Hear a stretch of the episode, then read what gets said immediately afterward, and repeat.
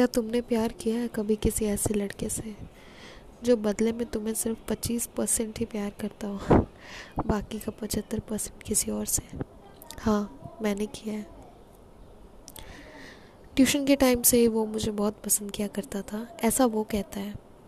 मुझे नहीं लगता, क्योंकि वो तो हर लड़की पे मरता है ना।